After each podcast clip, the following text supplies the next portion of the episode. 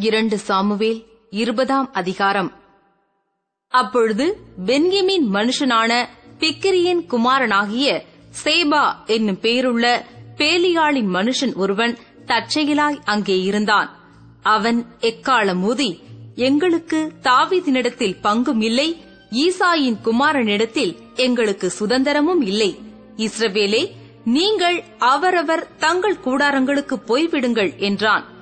அப்பொழுது இஸ்ரவேல் மனுஷர் எல்லாரும் தாவீதை விட்டு பின்வாங்கி பிக்கிரியின் குமாரனாகிய சேபாவை பின்பற்றி போனார்கள். யோர்தான் தொடங்கி எருசலை மட்டுமுள்ள யூதா மனுஷர் தங்கள் ராஜாவை சார்ந்திருந்தார்கள். தாவீது எருசலேமிலுள்ள தன் வீட்டுக்கு வந்தபோது வீட்டை காக்க ராஜா பின்வைத்து போன பத்து மறுமனையாட்டிகளையும் வருவித்து அவர்களை ஒரு காவல் வீட்டிலே வைத்து பராமரித்தான். அப்புறம் அவர்களிடத்தில் அவன் பிரவேசிக்கவில்லை. அப்படியே அவர்கள் சாகிற நாள் மட்டும் அடைக்கப்பட்டு உயிரோடு இருக்கிற நாளெல்லாம் விதவைகள் போல் இருந்தார்கள். பின்பு ராஜா அமாசாவை பார்த்து நீ யூதா மனுஷரை மூன்று நாளைக்குள்ளே என்னிடத்தில் வரவழைத்து நீயும் கூட வந்து இருக்க வேண்டும் என்றான். அப்பொழுது அமாசா யூதாவை அழைப்பிக்கப் போய் தனக்கு குறித்த காலத்திலே வராமல் தாமதித்திருந்தான்.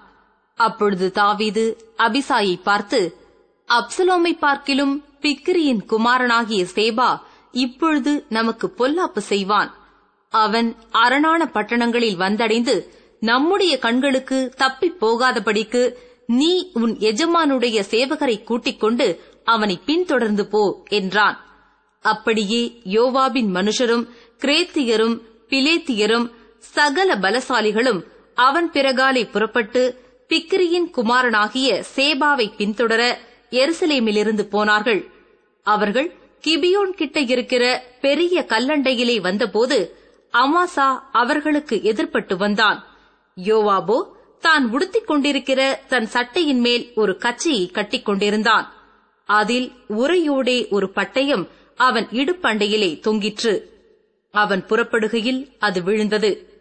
அப்பொழுது யோவாப் அமாசாவை பார்த்து என் சகோதரனே சுகமா இருக்கிறாயா என்று சொல்லி அமாசாவை முத்தஞ்செய்யும்படி தன் வலது கையினால் அவன் தாடியை பிடித்து தன் கையில் இருக்கிற பட்டயத்திற்கு அமாசா எச்சரிக்கையாயிராதபோது யோவாப் அவனை அவன் குடல்கள் தரையிலே சரிந்து போகத்தக்கதாய் அதனால் வயிற்றிலே ஒரே குத்தாக குத்தினான்.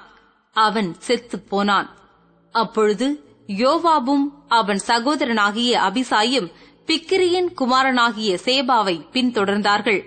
யோவாபுடைய வாலிபரில் ஒருவன் செத்தவன் அண்டையிலே நின்று யோவாபின் மேல் பிரியப்படுகிறவன் எவனோ தாவீதின் பட்சத்தில் இருக்கிறவன் எவனோ அவன் யோவாபை பின்பற்றி போவானாக என்றான். அமாசா நடு வழியிலே ரத்தத்திலே புரண்டு கிடந்தபடியினால் ஜனங்கள் எல்லாரும் தரித்து நிற்பதை அவன் கண்டு அமாசாவை வழியிலிருந்து வயலிலே இழுத்து போட்டான். அவன் அண்டையில் வருகிறவர்கள் எல்லாரும் தரித்து நிற்பதைக் கண்டு ஒரு வஸ்திரத்தை அவன் மேல் போட்டான். அவன் வழியிலிருந்து எடுத்து போடப்பட்ட பிற்பாடு எல்லாரும் கடந்து பிக்கிரியின் குமாரனாகிய சேபாவை தொடர யோவாபுக்கு பின் சென்றார்கள்.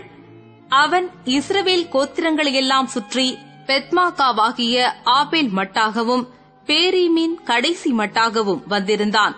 அவ்விடத்தாரும் கூடி தாங்களும் அவனுக்கு பின் சென்றார்கள். அவர்கள் போய் பெத்மாகாவாகிய ஆபேலிலே அவனை முற்றிக்கை போட்டு பட்டணத்திற்கு எதிராக தெற்று வரைக்கும் கொத்தளம் போட்டார்கள். யோவாபோடே இருக்கிற ஜனங்கள் எல்லாரும் அலங்கத்தை விழ பண்ணும்படி அழிக்க எத்தனம் பண்ணினார்கள். அப்பொழுது புத்தியுள்ள ஒரு ஸ்திரீ பட்டணத்திலிருந்து சத்தமிட்டு கேளுங்கள் கேளுங்கள் நான் யோவாபோடே பேச வேண்டும் அவரை இங்கே கிட்ட வரச் சொல்லுங்கள் என்றாள். அவன் அவளுக்கு சமீபத்தில் வந்தபோது அந்த ஸ்திரீ நீர்தானா யோவா? என்று கேட்டாள். அவன் நான் தான் என்றான். அப்பொழுது அவள் அவனை பார்த்து உமது அடியாளின் வார்த்தைகளை கேளும் என்றாள். அவன் கேட்கிறேன் என்றான். அப்பொழுது அவள் பூர்வ காலத்து ஜனங்கள் ஆபேலிலே விசாரித்தால் வழக்கு தீரும் என்பார்கள். இஸ்ரவேலிலே நான் சமாதானமும் உண்மையும் உள்ளவளாயிருக்கையில் நீர் இஸ்ரவேலிலே தாய் பட்டணமாயிருக்கிறதை நிர்மூலமாக்க பார்க்கிறீரோ? நீர் கர்த்தருடைய சுதந்திரத்தை விழுங்க வேண்டியது என்ன? என்றாள். யோவா பிரதியுத்தரமாக விழுங்க வேண்டும் அழிக்க வேண்டும் என்கிற ஆசை எனக்கு வெகு இருப்பதாக காரியம் அப்படியல்ல. பிக்கிரியின் குமாரனாகிய சேபா என்னும் பேருள்ள எப்பிராயிம் பர்வதத்தானாயிருக்கிற ஒரு மனுஷன் ராஜாவாகிய தாவீதுக்கு விரோதமாய் தன் கையை ஓங்கினான். அவனை மாத்திரம் ஒப்புக் கொடுங்கள். அப்பொழுது பட்டணத்தை விட்டு போவேன் என்றான். அப்பொழுது அந்த ஸ்திரீ யோவாவை பார்த்து இதோ அவன் தலை மதிலின் மேல் இருந்து உம்மிடத்திலே போடப்படும் என்று சொல்லி அவள் ஜனங்களிடத்தில் போய் புத்தியாய் பேசினதினால் அவர்கள் பிக்கிரியின் குமாரனாகிய சேவாவின் தலையை வெட்டி யோவாவிடத்திலே போட்டார்கள். அப்பொழுது அவன் எக்காலம் ஊதினான் அவரவர் பட்டணத்தை விட்டு கலைந்து தங்கள் கூடாரங்களுக்கு புறப்பட்டு போனார்கள். யோவாபும் ராஜாவிடத்துக்கு போகும்படி எருசலேமுக்கு திரும்பினான். யோவாப் இஸ்ரவேலுடைய எல்லா ராணுவத்தின் மேலும் யோய்தாவின் குமாரனாகிய பெனாயா கிரேத்தியர் மேலும் பிலேத்தியர் மேலும் தலைவராயிருந்தார்கள். அதோராம் பகுதிகளை வாங்குகிறவனும் அகிலோத்தின் குமாரனாகிய யோசபாத் மந்திரியும் சேவா சம்பிரதியும் சாதோக்கும் அபியத்தாரும் ஆசாரியருமாயிருந்தார்கள். யயீரியனாகிய ஈராவும் தாவீதுக்கு பிரதானியாயிருந்தான்.